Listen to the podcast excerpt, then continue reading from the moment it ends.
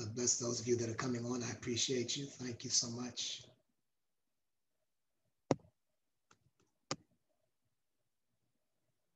I see you. Lester Gilagla, Win Prophet. Thank you so much, Elder. I see you. Thank you, Jamal. I appreciate you, sir. Thank you for coming on. I appreciate you. Ramon, thank you so much, son. Thank you. Lady Tabitha, God bless you. I see you coming on. Lane Jameson, thank you.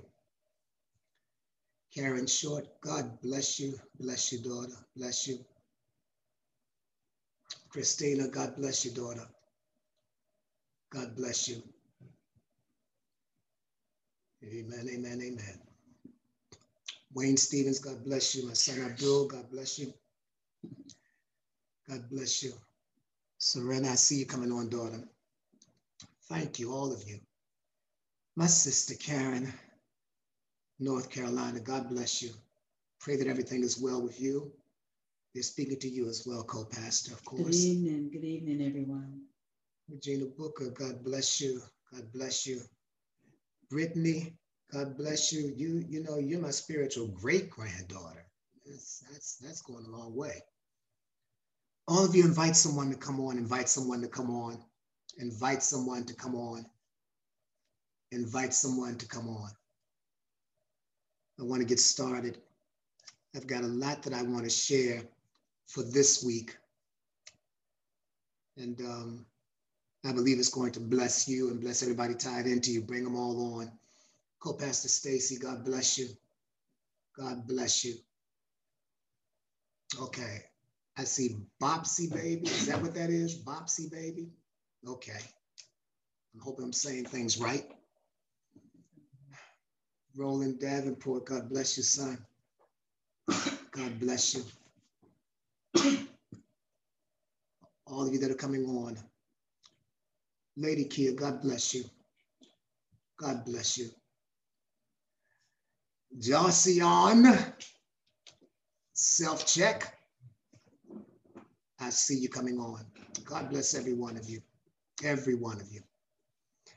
Well, right where you are, why don't we just take a couple of minutes just to bless the Lord? Just bless him right where you are. Magnify him, give him glory, lift him up high, extol him, say something great about him. Tell him that he's wonderful, that he's a counselor, that he's the mighty God, that he's the everlasting Father, that he's the Prince of Peace.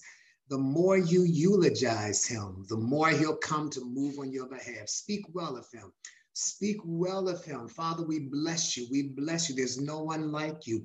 There's no one that can make a way like you do. There's no one that is a healer like you are. There's no one that's a deliverer like you are. So we bless your name. We magnify your name. We glorify your name. And for this evening session, as we're coming on, we ask my Father and my God that you would meet every person that's coming on at the point of their need. Touch their families, touch their loved ones.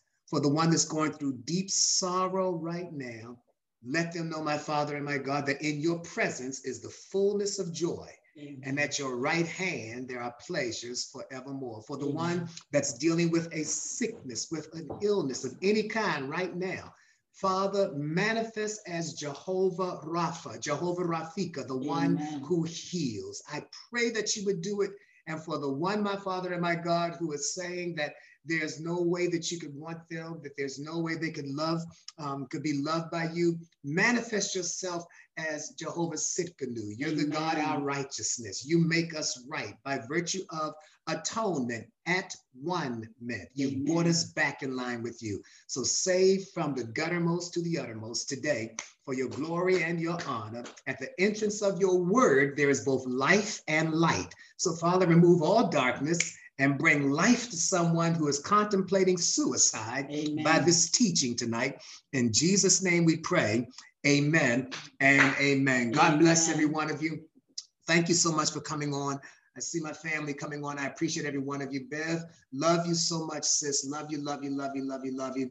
Love all of you that are coming on right now in the name of the Lord Jesus Christ. Thank Amen. you, Jane. I see you coming on as well. Thank you so much. Thank you, Lawan Bradford. God bless you. Amen. Thank you, Jeanette. God bless you. I see all of you all coming in. Thank you so much for being on. I appreciate you and love you more than words can express. Yes, I want to get right back into what we've been dealing with. We have been dealing in the concept of process, and I know that after a while, hearing this concept of process can sound like a broken record. It's like, mm-hmm. oh, I know where he's going. I know what he's going to say. But what I have learned in my short years of living, almost 63, and my even shorter years of pastoring and preaching, I have learned that we don't hear God's word from where it is. We hear God's word from where we are. Mm-hmm. The Bible says in Titus chapter number 1, verse 15, Titus chapter 1, verse 15, it says, To the one who is pure, all things are pure. But to the one that is impure, then all things are impure. What does that mean? Mm-hmm. That means that if I am a liar, I am going to assume that everyone that talks to me is telling me a lie. Well. Because what I am feeling is coming through the screen of my own emotions, one third of my trinity. And that is my soulish realm, my mind, will, emotions, desire, and intellect. That's why there are so many people who can, before they come and speak with you, say this I already know what you're going to say. How do you know what the next person is going to say? And you have a response to what they're going to say when you don't even know what you would say. So you don't know what the other person is going to say. But because we have already walked out, talked out, had conversations in our minds with individuals before we even have the conversation with them, we assume, A S S U M E, we assume that we know what the individual is going to say. So we already have our emotions built up. We already have our responses ready for something that they're not even saying. Mm-hmm. You have already come up with a response to what they have not even said. And so we have messed up so many conversations. Things have turned into arguments. Things have turned into disagreements simply because we believed that we knew what the other person was going to say. So our response, response, whenever you put that re on something, that means you've given power to the previous thing. So if I if I react, I gave power to the act. You understand? So whenever we respond or do that, we have already given power to something as opposed to letting everything play itself out. So mm-hmm.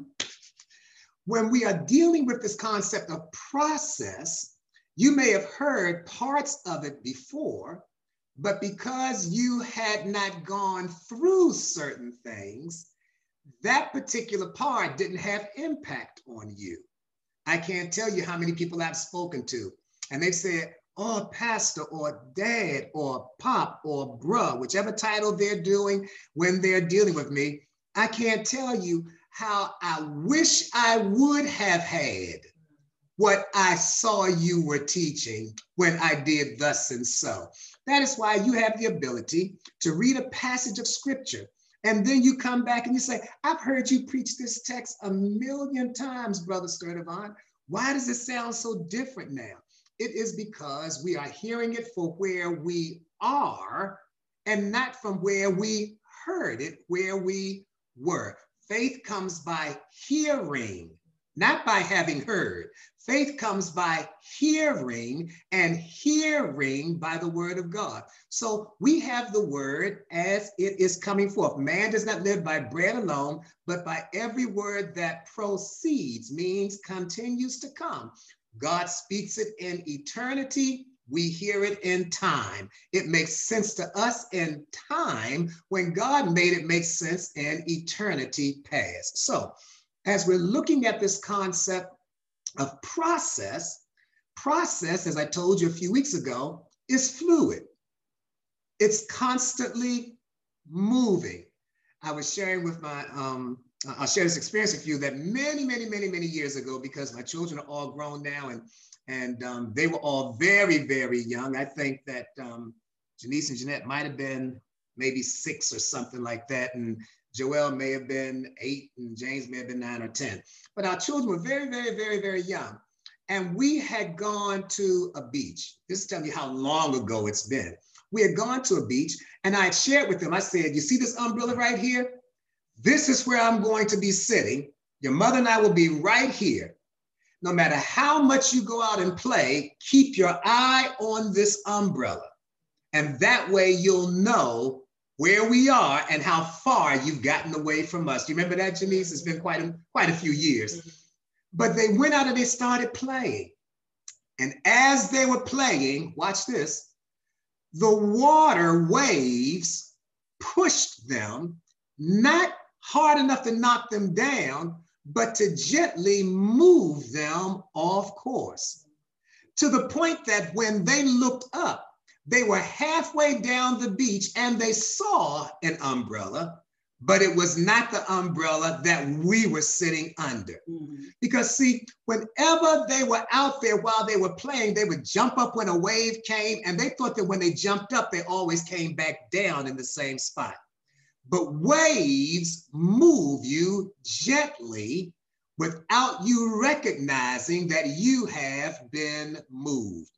And I had to then go halfway down the beach and find them and I said, I told you all to keep your eye on the umbrella. And they said, Dad, the umbrella's right there. I said, That's not where we're sitting. We're way down the other part of the beach.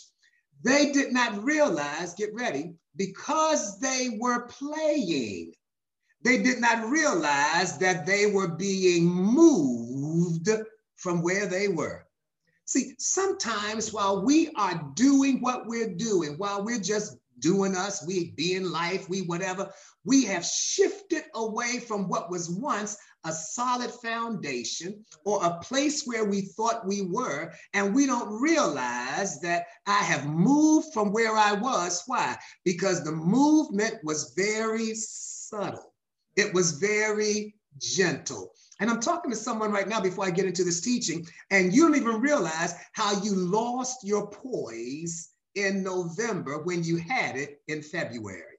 You don't realize how you lost so much money, and you're in November when you had a savings plan set up in January.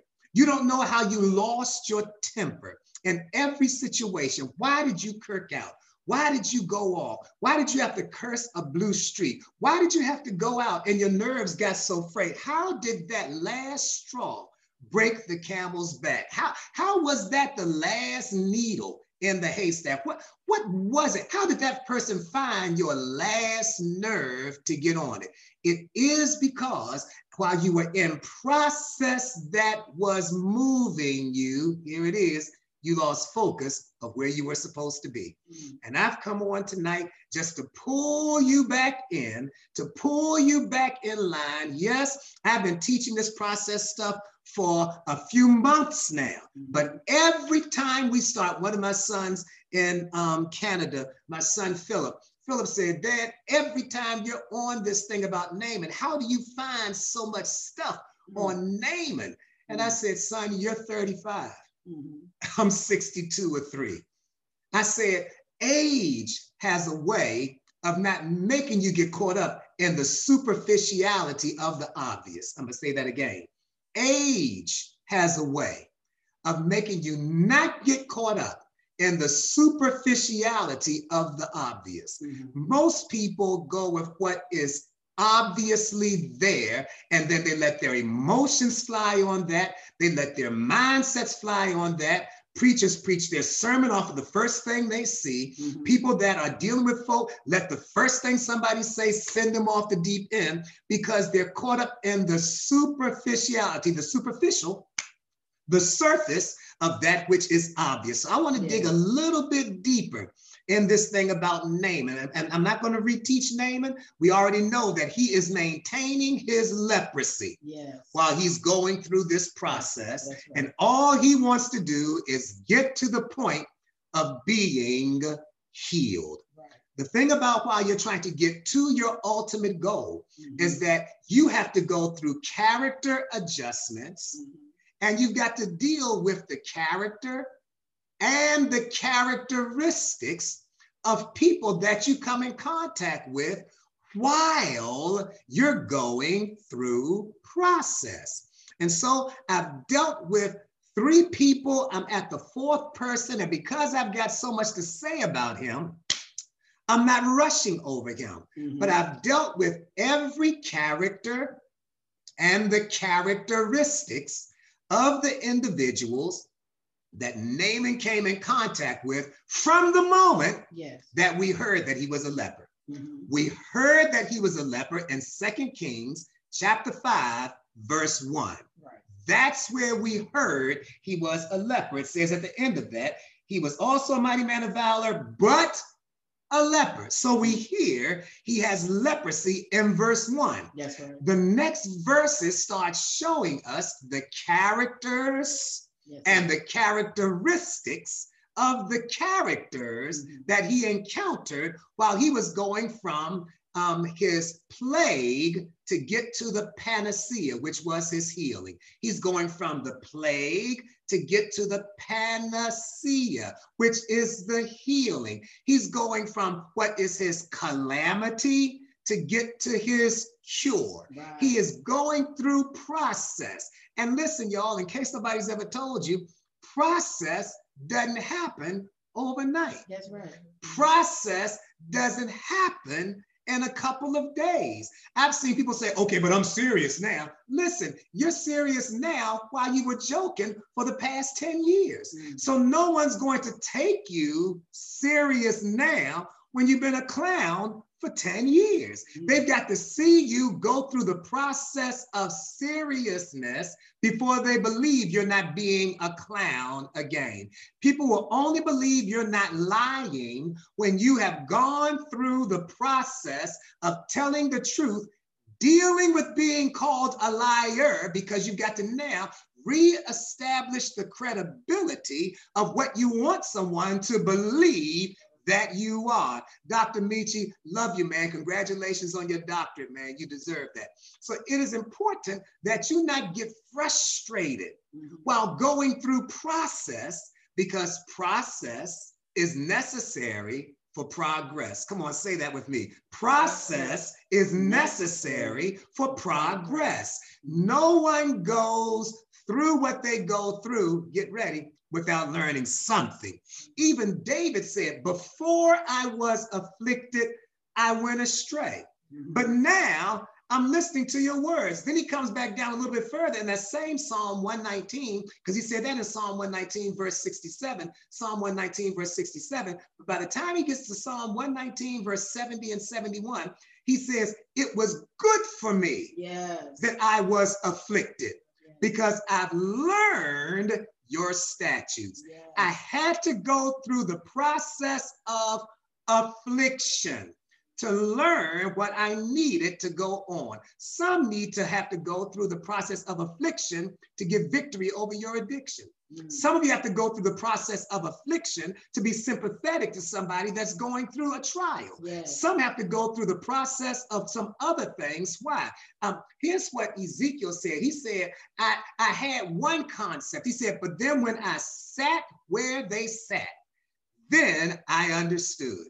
Sometimes putting yourself in the other person's place mm. will make you be more understanding of what they're going through. And let me tell you something for all of you that are listening to me now, and some of you who may be, you know, talking to people who are really flipping out and everything over the, the election and everything like that. Mm-hmm. It's amazing how everybody is saying, can't we just be kind?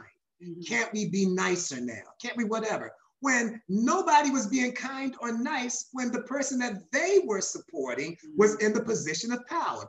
The old folks used to have a saying, and they said this says, It ain't no fun when the rabbit got the gun. Mm. It's a different thing when the hunter is kept. When I was growing up, there was a there was a, a girl group, and they said this, they said, things just ain't the same anytime the hunter gets captured by the game. Yes. It's a very different thing when you now are in the place where you were making accusations of someone else. Now you want someone to be sympathetic when the shoe is on the other foot. So I want to open this thing up. Let's let's look at this. Let's look at this okay. because we saw that Naaman had leprosy in Second Kings chapter number 5 verse 1. But the first person he came across was who again, co-pastor? It was girl. the slave girl. And her characteristic was that she Was submitted. she submitted. She was submissive. I'm just giving this for somebody who may just be coming on. The second person that Naaman came in contact with was the one that the slave girl was serving, and that was Naaman's wife, or Yes. it was the mistress, her Yes. mistress.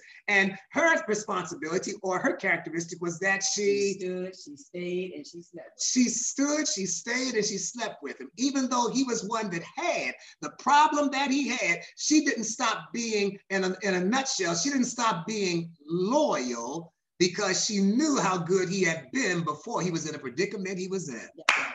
That's right. Isn't it amazing how quickly we change on people when they can no longer be used by us? Yes. I mean, everything, that's why I said over and over again that people are not necessarily loyal to you, they are loyal to their need of you. And the moment they no longer have a need of you, their loyalty goes out the window. And so we see that we had the slave girl who was submitted. We had the wife who was standing with him. And then we had the king of Syria who did what? He was supported. He supported, he supported Naaman. As a matter of fact, what he did was he bankrolled his whole hospitalization program. That's it. He, That's it. he made sure I'm going to sign the letter saying that you can use my name to go down to the king of Israel. I'm telling you that I'm going to bankroll it. I'm giving you money. You all see it right there in the text. He says, I'm giving you money. I'm giving you a letter. Chapter number five of Second Kings 5. Mhm. He says, I'm giving you money. I'm giving you a letter. I'm giving you clothing. I want you to go on down there. And if, listen, if the letter is not enough, tell the king you'll pay for his assistance. That's right. That's right. I don't want there to be any reason why this king does not help you. And see, many of us walk down to people and we think that they owe us something. I mean, oh, you gonna charge me? Oh, oh, oh, so I got to pay now? Oh, it's like that? It's like that? You know, and so I, will never forget, I'll never forget um, co-pastor. Thank you so much. Um, my dear sister, Pastor Mary Winalo. I love you, love you, love you, love you, love you. Ah, yeah. Um, uh, one of the things that I remember, I was going to a doctor one occasion. When I went to the doctor, um, he was telling me about this prescription that he wanted me to get. Mhm. And I said, man, this thing is so expensive. Why am I paying so much for this thing? I said, isn't there a generic? He said, not right now. There's no generic right now. Mhm. He said, because this is new on the market. Mhm. He said, and I can tell you that it's going to be this price for you for the next 10 years. Mm. I said, what you talking about? He said, because the contract that was agreed upon in order to get this particular medication developed, it's going to take 10 years for them to make their money off of it before they bring it down to something different or to a generic brand. Mhm. I said, but why is that so? And he said, because what you're paying for is not the medication, Right. but the 10 years of study that went into what it took to create it. And sometimes we're wanting somebody to give us a pass or to give us a whatever, but what you're getting is the benefit of the time that somebody put in so that they can make it so available to you. What I'm giving to you by teaching this, and you're saying, oh, Brother Sturdivant, this is great revelation. This is such and such and such. Yeah. Do you realize that I put four years in an undergrad? Do you realize I put two years in at Washington Bible College? I put eight years in at Richmond, Virginia Seminary, and then kept on going to other seminars and classes. I've got not just by my anointing or my walk with God, I've got somewhere between 14 to 16 years of studying that I did. And you're getting what I am giving to you without having to do all of the classroom time, the writing time. I'm gonna tell you how long ago I started and when I finished. When I started going to school, I was writing with an ink pen on a notebook. When I dropped out of school because my wife was pregnant and I had the children, I went back to school and I was one of two of the oldest people in the classroom. Me and my good friend, A. Michael Black, we were the only ones in the classroom that were our complexion. And we were the oldest ones in there because we had gone back when we were in our late 30s, early 40s, and everybody in the classroom was 18, 19 years old. Messed me up because the teacher said, James, you need to get a notebook. I went and got a notebook from CVS. It was called People's at the time. I went and got a notebook from People's. I put some 500 sheets of notebook paper in there. I got my little blue tab, yellow tab, red tab dividers and put all of my classrooms in there. And I took my notebook with my little clear container that had my ink pens and pencils in there and went on back to class. And when I went in there, they asked for people to take out their notebooks. And I took out my notebook and what I did not realize is for the time that I had been out of school and gone back, a notebook had gone from being a three ring blue binder to being a computer. Um, that's, I guess, what was it, a pad or something, iPad? I had no idea what was going on. So when you see me now, coming on to teach. You are getting the benefit of somebody who has been embarrassed and humiliated in class. Mm-hmm. You're seeing someone who got his first F and had it exposed to him in Greek in front of everybody in the classroom that was young enough to be my children. You're looking at somebody who has had to get what I have gotten because the odds were stacked against me for doing it the way that I was doing it because I had been so long out of it. So, what am I saying to you? I am saying to you that when you're going through process. Nothing's going to happen quickly. Amen. Nothing's going to happen swiftly. Amen. You're going to have to go through what you've got to go through Amen. if you want to get to what you claim you want to get to.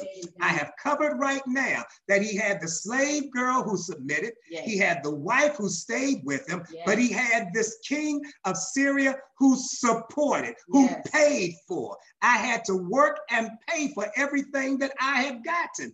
And so when he got to this guy, he gave him a letter.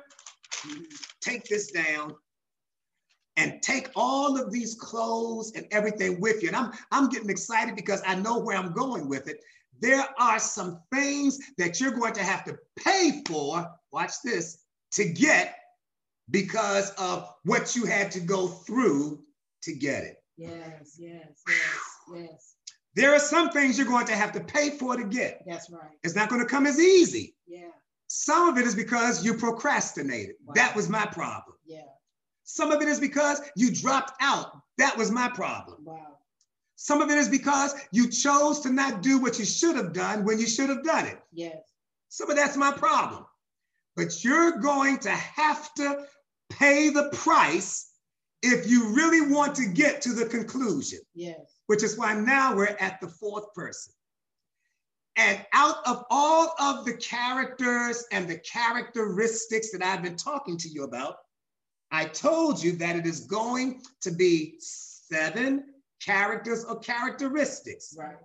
We are at the fourth one now. Mm-hmm. The fourth one is the king of Syria. That's right. He is the connection from the first three to the last 3 mm-hmm.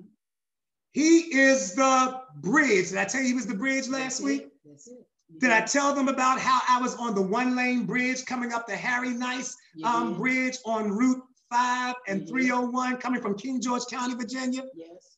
See, what I was sharing in that was that it was a one lane bridge. Now, here's what I want to tell you, Josian and Copast and everybody that's listening is what I did not tell you last week is that the bridge did not teach me about the bridge. All right. See, when I was on the bridge, I told you they were trying to make it two lanes. It was just one lane. And so you'd come down two lanes for a while, then it would turn into a one lane, and you had to wait for all the cars that was on the two lane to come down the one lane. I, I didn't learn nothing about the bridge. Uh-huh.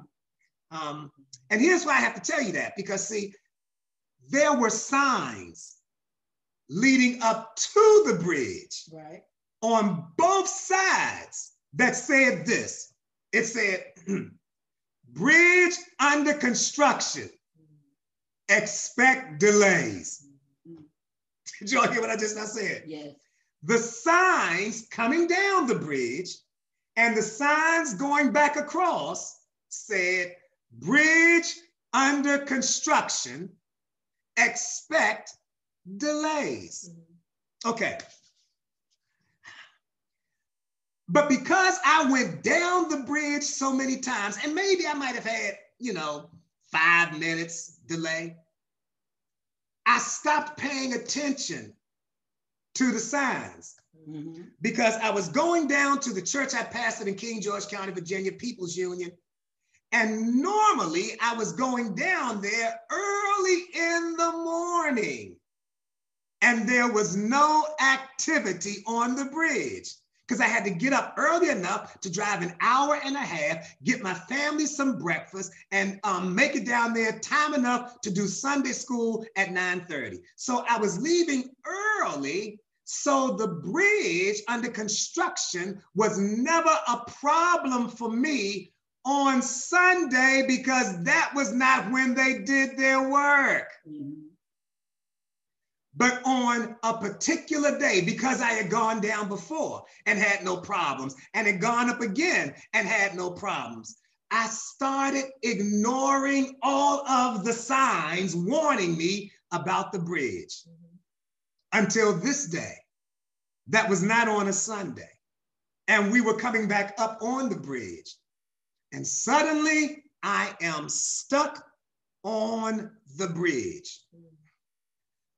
The fourth person that I'm dealing with is the king of Syria. He is a bridge that can either get Naaman to go towards his deliverance or go back home with his dilemma. Mhm. That means that Naaman is now confronted with, are you ready? A bridge or a barrier. Oh, oh, oh, y'all didn't want to hear what I said. I talked about the bridge last week, but see, the person that is the fourth one, remember I told you by the time you get to the fourth person, when you are going through process or the fourth characteristic, you are now dealing with someone who has the ability to get you to where you're trying to go, but they're different from the previous three. See, um, the slave girl wanted the best for Naaman. The wife wanted the best for her husband. The king of Syria wanted the best for his servant. But the king of Israel, the fourth one, wanted the best for himself. See, y'all missing it. Y'all are missing. it. I'm trying to tell you, you've got to be prepared when you're going through process to run into people who have the ability to help you, but are so busy looking out for themselves till they don't look out for you. Okay, well, well, here we go. Here we go. I, I knew I was going to get there because the Bible says in Second Kings chapter number five, verse number six, it says, Then he brought letter to the king of Israel, which said, Now be advised when this letter comes to you, that I have sent Naaman my servant to you, that you may heal him of his leprosy. Now, I know that when you look at that, it sounds like, you know what? I think the king of Israel got a point. Wait a minute, let's go on. And it happened when the king of Israel read the letter that he tore his clothes and said, Am I God? Because we discovered that the king of Israel had a problem or had a characteristic, and his problem was security. And the problem with his security is that he was insecure. He was Insecure. insecure. He was what again? Insecure. Insecure. Now I want you all to hear something very, very clearly. See, when one is insecure, look at what it says. It says, This man is how he's talking about him. He says, Am I God to kill and make alive? That this man sends a man to me. See, when one is insecure, they immediately think that everything that is happening is about them. Yeah. An insecure person will wind up saying, if they're going and they see um, a long line, here it is again.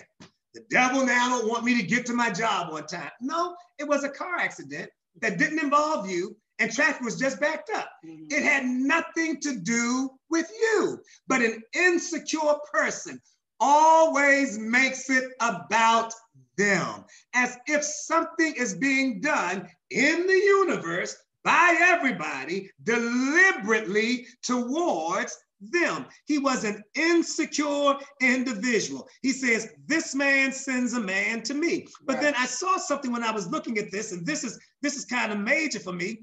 Um, he says, This man, speaking about the king of Syria, has sent this man to me for me to heal him. Uh-huh. I, I, I, I hope I lifted this up the last time. If I didn't, I'll lift it up this time. And I shared with you, at least I hope I shared it with you. If I didn't, I'll share it with you this time. And that is this when a person is insecure, an insecure individual, they want to be in the position, but don't want to have to deal with responsibility. Yeah. Yeah. They want the title, but then they think they're entitled. They don't want to have to do the legwork because of the position that they are in. They want to just look good. They want the notoriety, but they don't want to have to be the ones that deal with what takes place with being in that position. Turn it off, please. So it's important that you kind of get a hold of this concept, please. Watch this. Uh-huh. It says here, it says here, it says here that he says, Do you see how this man has come to me? Right, right, right. Am I a God to kill and make alive? Uh-huh. He wants me to heal his man of his leprosy. Mm-hmm. Please consider and see how he seeks a quarrel with me. Mm-hmm. If you go back maybe two or three of my lessons, you'll see where I talked about this was a king talking to a king. Right. He wasn't trying to pick a quarrel. He was following protocol. And when you follow protocol, you know that a man who is a captain of the army does not have a right to walk into another king's area, especially he's coming from Syria. He has just been in Israel. He has taken back some of the slaves from Israel. Come on, read the text when you get an opportunity. It says in verse number two of Second Kings 5 and the Syrians had gone out on raids and had brought back captive a young girl from the land of Israel. He has just now taken some of the people from Israel now he's got to go back to Israel to ask for help. Isn't it a mess when you done messed over somebody else's life and then you need them? Uh, Ain't it a mess when you have taken something from someone and now need them to help you out of the junk that you're in? He had just raided Israel. And don't God have a sense of humor? I know that's bad grammar, but don't God have a sense of humor that he'll make you have to go back and need the very person that you just kirked out on? He'll make you go back and need the very individual that you tried to say, I ain't never to need them again. He is now having to go back to Israel that he had just raided and took the slave girl from to go and now ask them for some help. Oh my, who am I talking to right now? Your pride has got you so messed up because you know you need to go and talk to somebody, but you won't talk to them because you know you ripped your pants with them before. You know you need that individual to speak a word over your life, to pray over your life, to give you some advice about the business. You know that you need to get in touch with them, but because you tore your pants, that's an old term right there. You ripped your pants. You ripped your pants with them, and now your pride won't allow you to go and rectify the situation because you would rather suffer with not knowing than to apologize and get it right easier. I'm talking to somebody right now. Don't let this year end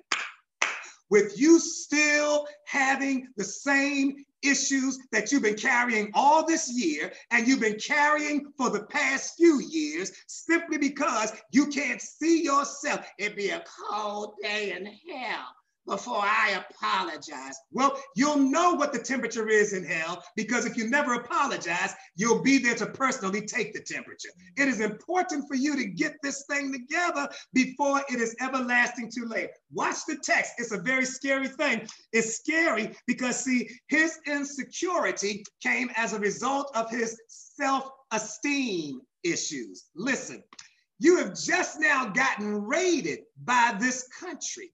Now this country is coming to you. You can only imagine how he must be feeling. He's already a bit depleted. He's already a bit empty. And now we're going back to the place, and you've got to ask for help from the place that you had just raided. But hold on, because I want you to be able to look at both sides. Because remember, either you're going to run into some characters like this, or you're going to be the character like this. The Bible says something very, very powerful. While Naaman is there with his letter of authenticity in his hand, I've done everything I know how to do. And here is this person. I've got money. And here is this person. And I've got clothing. And here is this person who should be able to just take the money, take the paper, don't say nothing, and give you what you want so you can go on about your business. But the bridge is always supposed to teach you something about yourself not about somebody else, but to teach you something about you. I told you the last time we were together that when I was stuck on the bridge, I was upset because my babies, who were very, very young, my daughters were in twin bassinets, I could have in both hands, and my children were very, very small. I was mad at them for crying and being hungry. I was mad at my wife for not being able to get them quiet. I was mad that I was driving a Nissan Sentra that had no carpet in there and no AC, and it was hot, as my mama, um, my 98 year old mama would say, the car was as hot as the hinges of Hades. And I'm sitting on that bridge for 30 minutes waiting for one lane to get clear. And I'm now taking all of my anger out on my wife, on the babies who are innocent, on the on the all the traffic. Why they driving so slow coming down? Oh, can't they just take their foot off the brake? I'm going off on everybody. And what the bridge was trying to do, watch this, was trying to make me do some attitude adjustment. The bridge was teaching me about me. Because see, the, the car that I was in that had no carpet in it, that had no AC, I bought that. The wife that I was married to mm-hmm. that couldn't get the babies quiet. Mm-hmm. I picked her. The children that were unhappy and crying and being hungry, because that's what children do. I, I, I produced that. I'm mad at everything that is a reminder of my actions and my choices. Oh God, I love you tonight because there are some of you that are right now mad, get ready at your choices. You're mad at your choices. This old job, yeah, but you said, I want to work here. This old cop, but yeah, but you talked to everybody when they told you don't purchase it and you wouldn't got it anyway. I can't stand this. Yeah, but you picked them and wouldn't listen to nobody when they told you don't marry them. Don't get with them. You didn't need no counseling. You didn't want no talking to. You picked what you picked. And now you want to blame everything that was your choice just because, get ready, you're on the bridge. You want to blame everything because, because you didn't save money. Now you're mad at the pandemic because you didn't you didn't set aside for a rainy day you're cursing the rain because you didn't do certain things. Now you're upset at everything. You're mad at everybody that's got a degree because you didn't finish school. You're mad and don't want your children to go any further because you didn't go any further. You're mad that your children are taking care of themselves because you want them to take care of you because you never did what you were supposed to do to take care of you. Over and over and over again. All of your anger and your angst is because you have gotten to the fourth level, which is the bridge, and you don't want to deal with the attitude that you have as it relates to the bridge. You'd rather curse the bridge, but it ain't the bridge's fault. I've come to talk to somebody tonight because I'm telling you that the bridge can either be something that takes you over or it can be a barrier to send you back.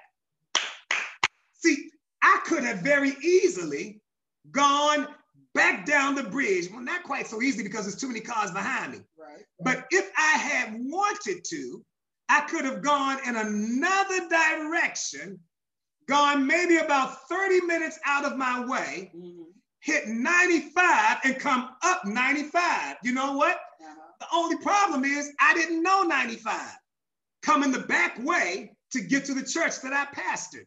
Now, was it 95's fault that I didn't know the back road to get to the church that I pastored? Uh-huh. No, it's my fault because I had always gone 301 and I had gotten comfortable in 301. And many of you are upset right now because your comfort zone has been upset. That's why you want to go back to normal. That's why you want to go back to what you used to do. That's why you want to go back as soon as the pandemic breaks, you want to go back to how it used to be yes. because you've made no plans to go forward. So you've gotten comfortable being stuck and going backwards. Now, there's some things that I looked at, and I want to listen. I, I want to lift lift just a couple of things. And here's what I want to lift. I want to let you know that when you get to a bridge and everything is not easily moving for you, God is trying to teach you something about the ability to wait. Oh my God. He is trying to teach you something about the ability to wait. What am I trying to say? What am I trying to tell you? He is trying to teach you a lesson in patience. Oh my. See, those who are type A personalities don't know how to wait or be patient. Those who are type A personalities, if somebody doesn't move when they want them to move, they immediately go and do it themselves. Marriages have been messed up because somebody got out of line. Eve messed up her marriage with Adam because she could not wait for Adam to talk. Everything gets out of line. When you don't have the ability to wait, over and over again, the Bible says, wait on the Lord. Be of good courage. He'll stay. When you don't have the ability to wait on what God is trying to do for you, you'll get ahead of what He is trying to do and then wind up having to be put on pause because God was trying to teach you something where you were. But rather than learn from where you were, you decided to go back or to backslide or to go back to what was familiar to you. Now, let me just lift one or two things. I got a couple more minutes. I want to lift something to you. I told you that this guy um, this king of Israel. He is the fourth person. Yes, he is the middle individual yes. before getting to the last three. So it was right. three before, then four, then two after. Yeah. Um, I don't know if you all noticed, but um, prior to getting to this king of Israel, mm-hmm. the slave girl, the wife, the king of Syria, all wanted good for Naaman. Come on. Y'all got it? The slave girl, the wife, and the king of Syria right. wanted good for Naaman. Yep. So Naaman had fallen into a concept of expecting everybody to want what's best for him. Mm-hmm. This fourth person gave Naaman a rude awakening mm-hmm.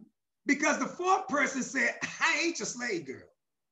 I ain't your wife, and I ain't your king. And now suddenly, Naaman has to make a decision mm-hmm. on what do I want when I'm in the middle, halfway from where everything was being good to the other half of not knowing what's good. Do I stay right where I am mm-hmm. or do I go backwards? I told you it's that middle part, Mark chapter number six, verse 47. Mark 6, verse 47. When the disciples got to the middle point, when Jesus said, cross over to the other side, it says that they were toiling and rowing, and that's when help came. Help came when they decided, I won't go back. Right.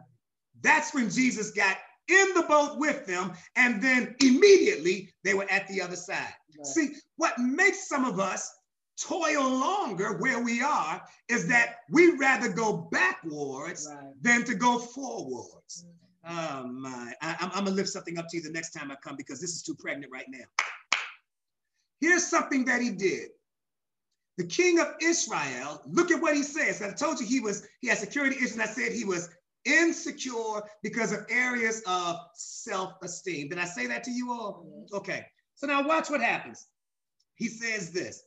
He tore his clothes and he said, Am I God to kill and to make alive?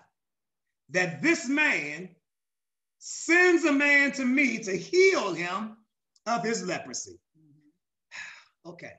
I told you he had security issues. Right. I told you he was insecure.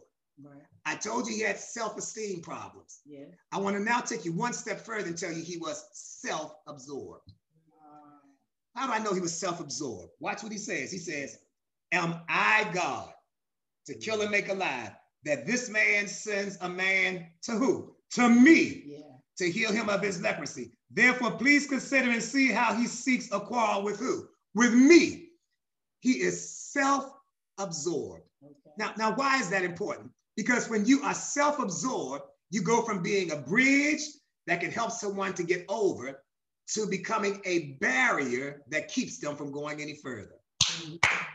When you are self-absorbed, you go from being a bridge that can help someone to get over to becoming a barrier to keep them from going any further. Watch this. Here's what messed me up, um, co-pastor. Here's what messed me up, Josian, when I started looking at this thing. Let, let, let, let me just say this to you. Isn't he the king? Yes. Okay. If you're the king, you should know who you got in your kingdom.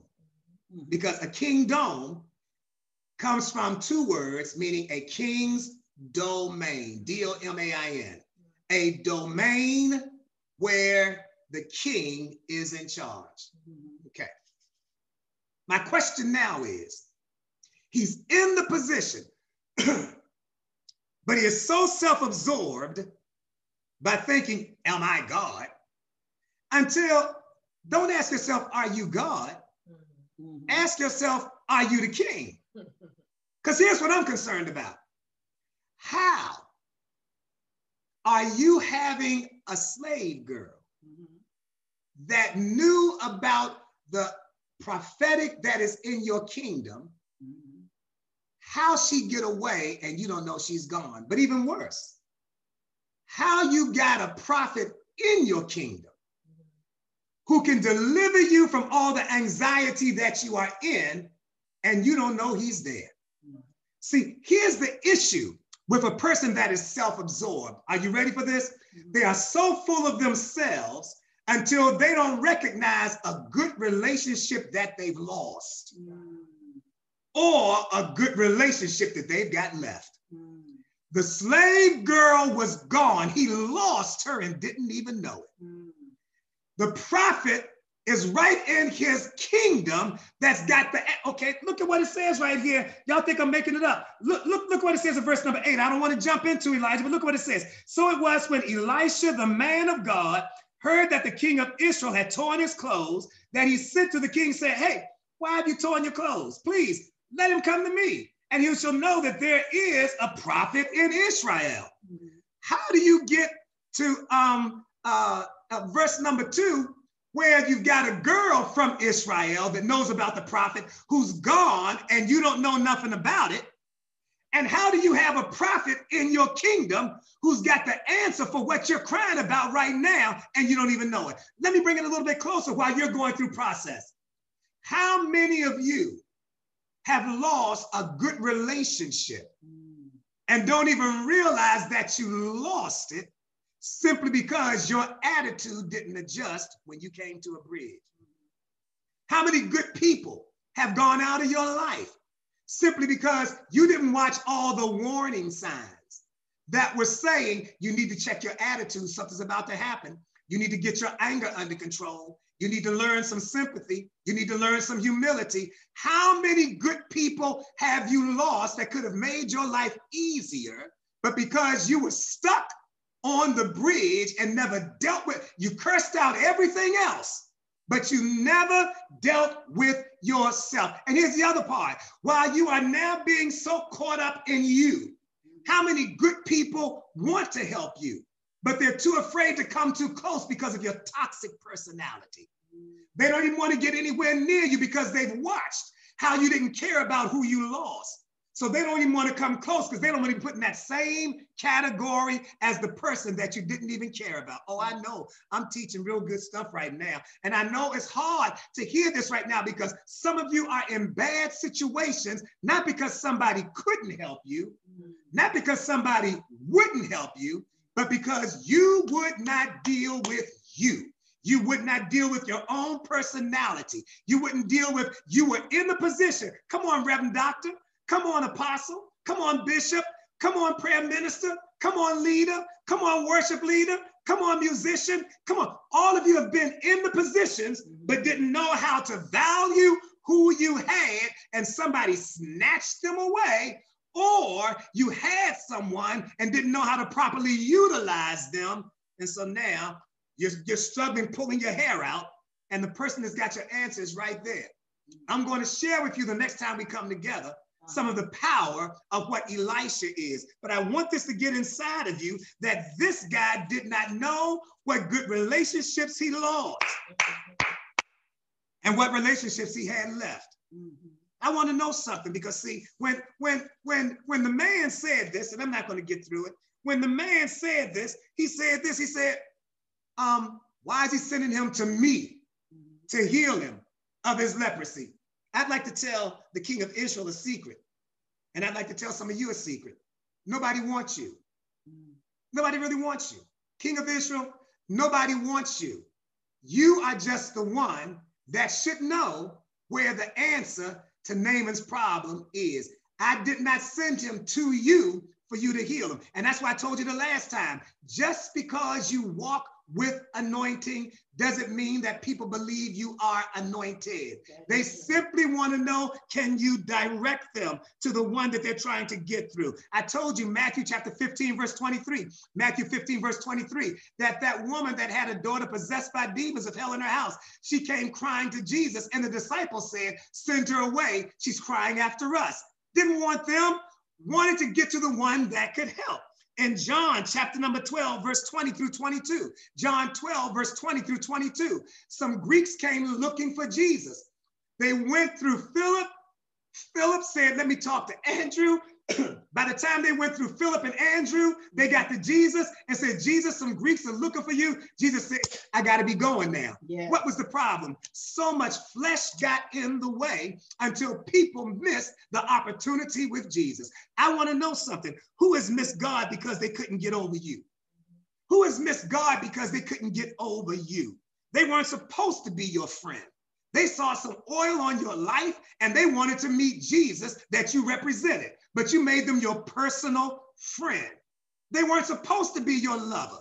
They weren't supposed to be your side chick. They weren't supposed to be your boyfriend. They weren't supposed to be the one you go to the mall with.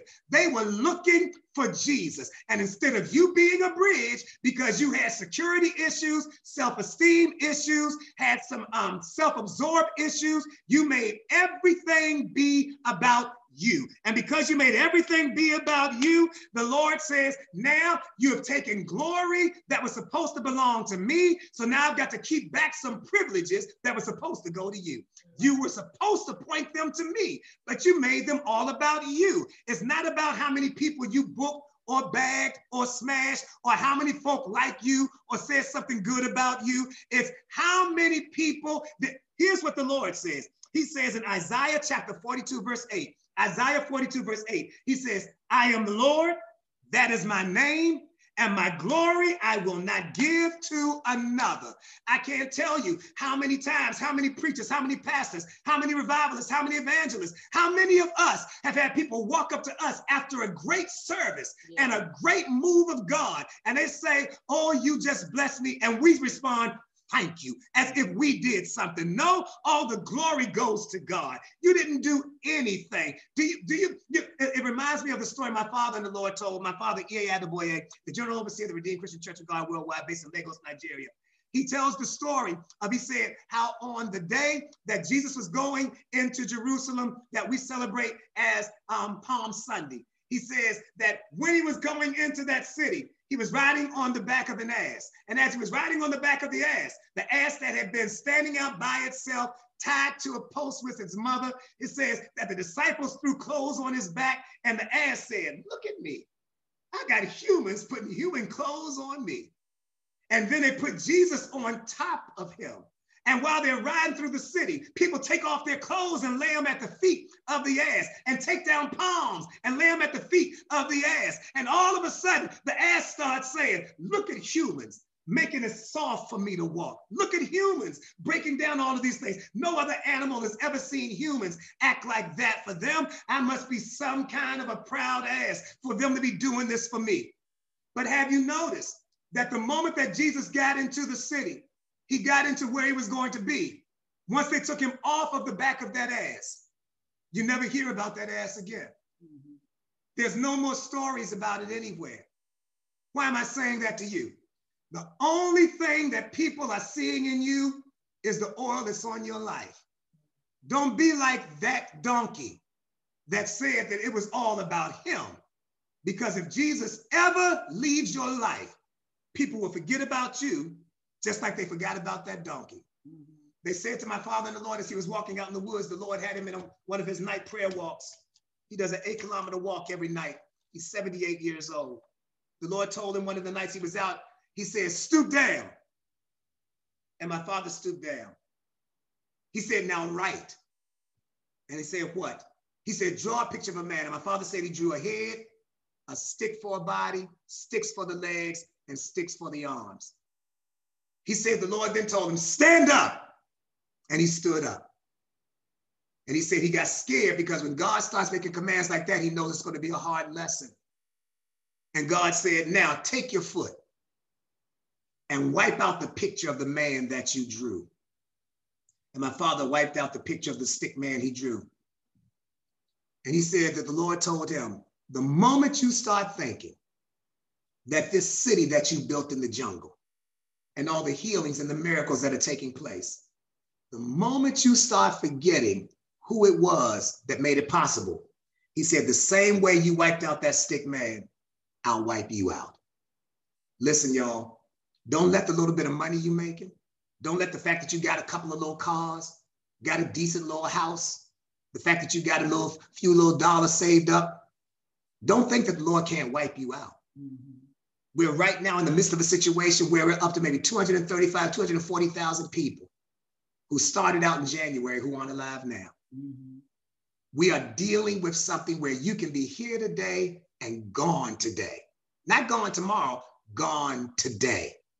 I'm praying for someone right now because I want you to make a decision to give your life to the Lord Jesus Christ. I want you to give your life to Him. Why? Because any day now, you could just wake up thinking that you're full of yourself mm-hmm. and everything can disappear instantaneously.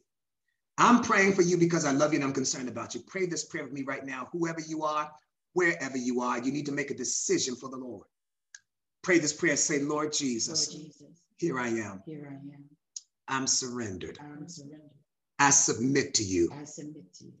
I'll stand with you. I'll stand with you. Because I recognize, because I recognize you're the only one that's been supporting me. You're the only one that's been supporting me.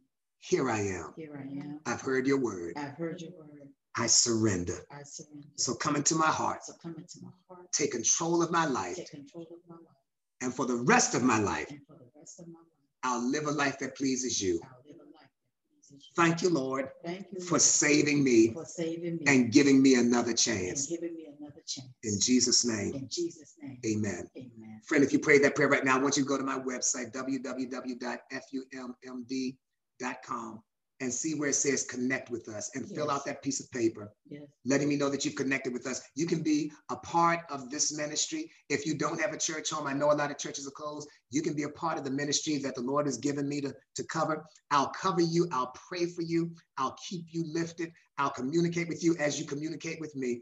And we will make sure that you are a part of what we're doing and you can be a part of what the Lord is doing through us. Now, if you're out there and you're saying, Brother Sturdivant, um, I've given my life to the Lord, but I've backslidden. Listen, you can come back to him. Backslidden preacher, backslidden minister, backslid. I don't care what role you were in. I know you're saying, oh my God, God can't possibly want me. Yes, he does. He loves you in the worst way. That's why it says that he, he saves to the uttermost. He loves you in the worst way. So right where you are, make that decision, commit to us, join with us. Now listen, if you're on here right now and you are a member of a ministry, God bless you. Be faithful to your ministry. All I'm doing is coming on to walk alongside your pastor, your man of God, your woman of God. I'm walking alongside of them by teaching you this. As you learn this, go and be a better member to the ministry that you are a part of. Amen. Be a better, don't just take this, but be a better member to the ministry you are a part of. And if you are a member of a ministry, please don't get cursed by robbing God of his tithe and his offering. Mm-hmm. Please make sure you are faithful in the giving of your tithe and your offering to your ministry. Here's why.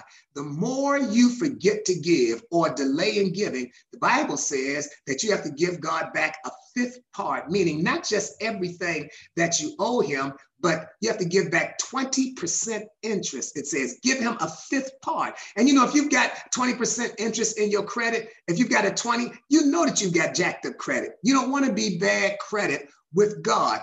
Get in line with what you are supposed to do. If you are one that's listening to this teaching, I've shared with you from my heart what God has placed in me to share with you. If you've been blessed by this and you're saying, Brother Sturdivant, I want to get back in line. I don't have a church home. I want to do what I'm supposed to do with my tithe and my offering. Please go on our Cash App. That's the dollar sign Faith United 7905. Again, that's the dollar sign Faith United 7905 on our Cash App. And you can give your tithe and your offering to that ministry, Faith United Ministries. And that's the ministry that I am covering, that I am over at this time. If you'd like to be a blessing and you don't have a Cash App, go on our website, www.fummd.com, and go to Givelify, and you can give that way towards Faith United Ministries. Now, if you'd like to personally be a blessing um, to my wife, who has had to sit on the bridge with me, listen, I want you to go on Cash App, and you can give to her on the dollar sign and just her name, Pamela, P-A-M-E-L-A, Pamela Sturdivant, and you can sow to her that way. Or if you say, well, I want to sow to her, but I only have a credit card, you can still go to Givelify and you can just hashtag co-pastor when you're giving and she'll still get that. Mm-hmm. And if by chance, last of all, you'd like to be a blessing to me, I certainly appreciate it. Um, but you can go to my cash app, which is um, the dollar sign capital D, lowercase r, capital J, capital E, capital S, mm-hmm. or you can go to PayPal, you know, but you say PayPal me, and you can do that to J.E. Sturdivant Sr., and you can give that way.